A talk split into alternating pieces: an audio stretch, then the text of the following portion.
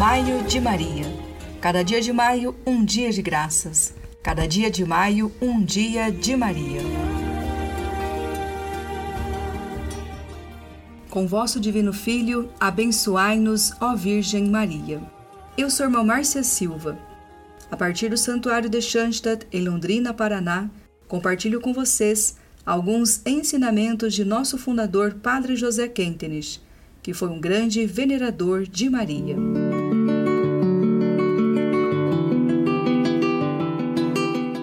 Maria ocupa a posição de intermediária entre Deus e os homens. Deus utiliza as mãos e o coração dela para distribuir graças e benefícios de toda a espécie. E os homens levam seus cuidados e preocupações, suas alegrias e dores, seu coração e amor ao trono e ao coração de Deus por meio de Maria.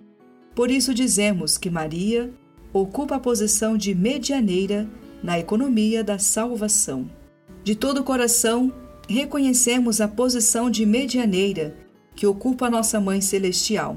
Para nós, isto é evidente. O que Deus determinou deve ser sempre a norma de nosso agir.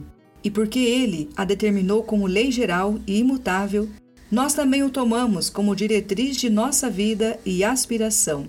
Deus estabeleceu que a plenitude de graças que Maria possui não seja somente para si, mas também para a humanidade inteira.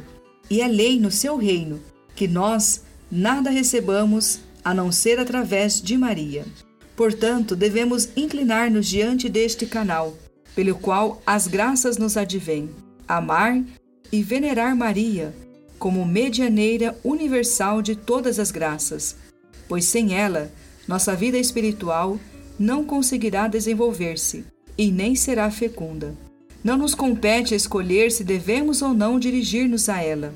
O imenso tesouro de todas as graças que o Senhor trouxe nos será transmitido, segundo a vontade de Deus, por intermédio de Maria.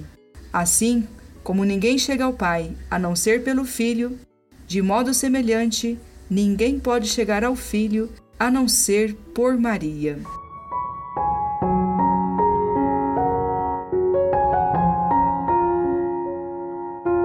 Maria em teu coração, grava-nos profundamente, com letras de sangue e fogo, pois somos teus para sempre. Em amor e gratidão seja teu nome, ó Mãe, gravado em meu coração eternamente.